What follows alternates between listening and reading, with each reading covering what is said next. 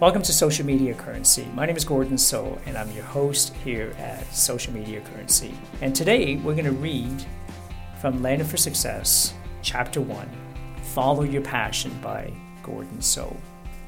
It says, do you hear the stories about kids who bully you and take your lunch money in the schoolyard? Well, that's exactly what happened to me. My family immigrated to Canada from Hong Kong when I started school. I was in second grade, and I didn't know a word of English. I remember having no friends and feeling very alone. I stood out like a sore thumb, one of the only Asian kids in the whole school. I experienced bullying daily, and I remember sobbing in tears in the principal's office along with the smirking kids who had beaten me up. Every afternoon, all the students would receive a carton of milk, and the bullies would force me to give them mine, or they would threaten to assault me. I refused, and they did just that. A difficult way for a 9-year-old to start out in a new country. I had thoughts such as, what's wrong with me? Why don't other kids like me? Am I just not good enough? I wanted to go home, back to Hong Kong.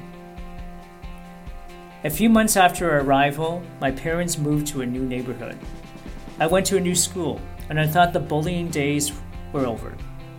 However, new bullies showed up with different names and different faces, and once again, I found myself running scared during recess and before and after school. I also often found myself in tears in the principal's office with the perpetrators.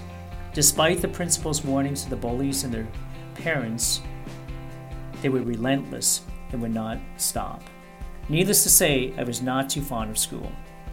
One day, I became friends with a boy who lived on my street, and we started walking to school together. Strangely, I began to realize the bullying had stopped. I was always looking over my shoulders and around the corners, but the bullies were nowhere to be found. I soon learned my new friend's parents were part of a notorious motorcycle club, and perhaps that was one of the reasons why the bullies left me alone. That will be a story for another book, but I learned the power of association at an early age. My lack of interest in school carried on into my high school years. I was popular in school because I could make people laugh, and I was loyal, so I made friends easily. Although I was not bullied, I had lost interest in school. Playing backgammon in the high school cafeteria was more important to me than going to class. If they gave me straight A's for skipping class, I would have been the school valedictorian.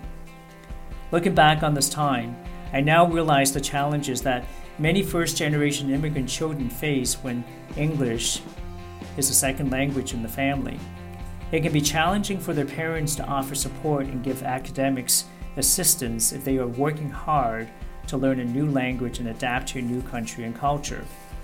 My mother had no idea what a parent-teacher interview was and wasn't able to read my report card so to see where I may have been struggling. In my last year of high school, grade 13, I had a 49% average in English. As I reflect, I am unsure if my English teacher was kind enough to bump my average to 51% so I could graduate high school, if they simply wanted me out of the school. I was continually being told, if you don't do well in school or go to college or university, you will not amount to anything. My high school grades were not high enough for me to go to college or university, so I decided to carve out my own path and became an entrepreneur. My journey as an entrepreneur has taken me to many places.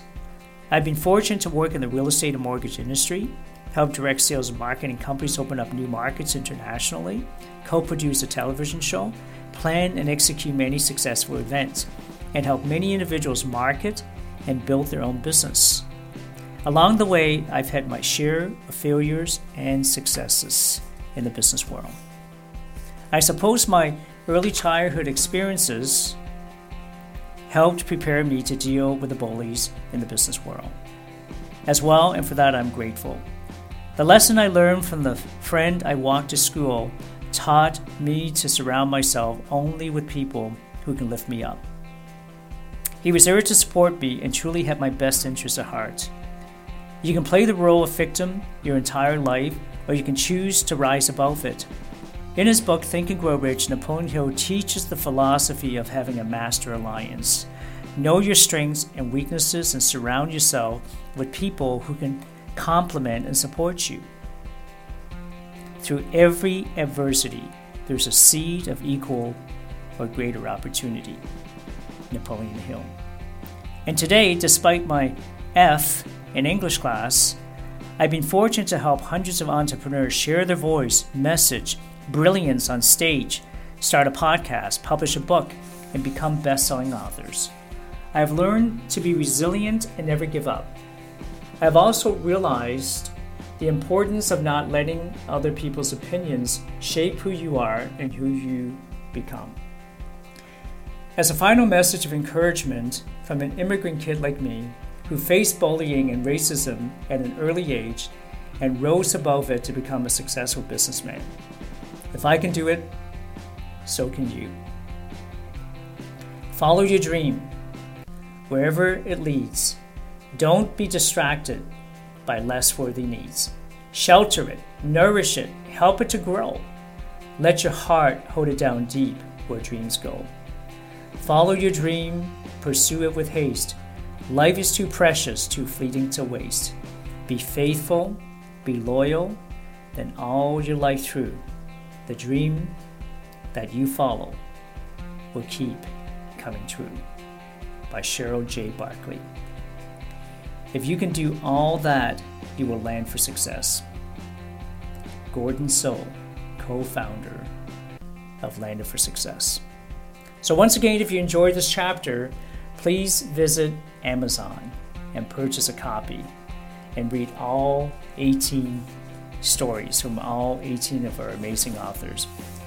I'll guarantee you it will uplift and inspire you to find your Landed for Success story, because I know you have one.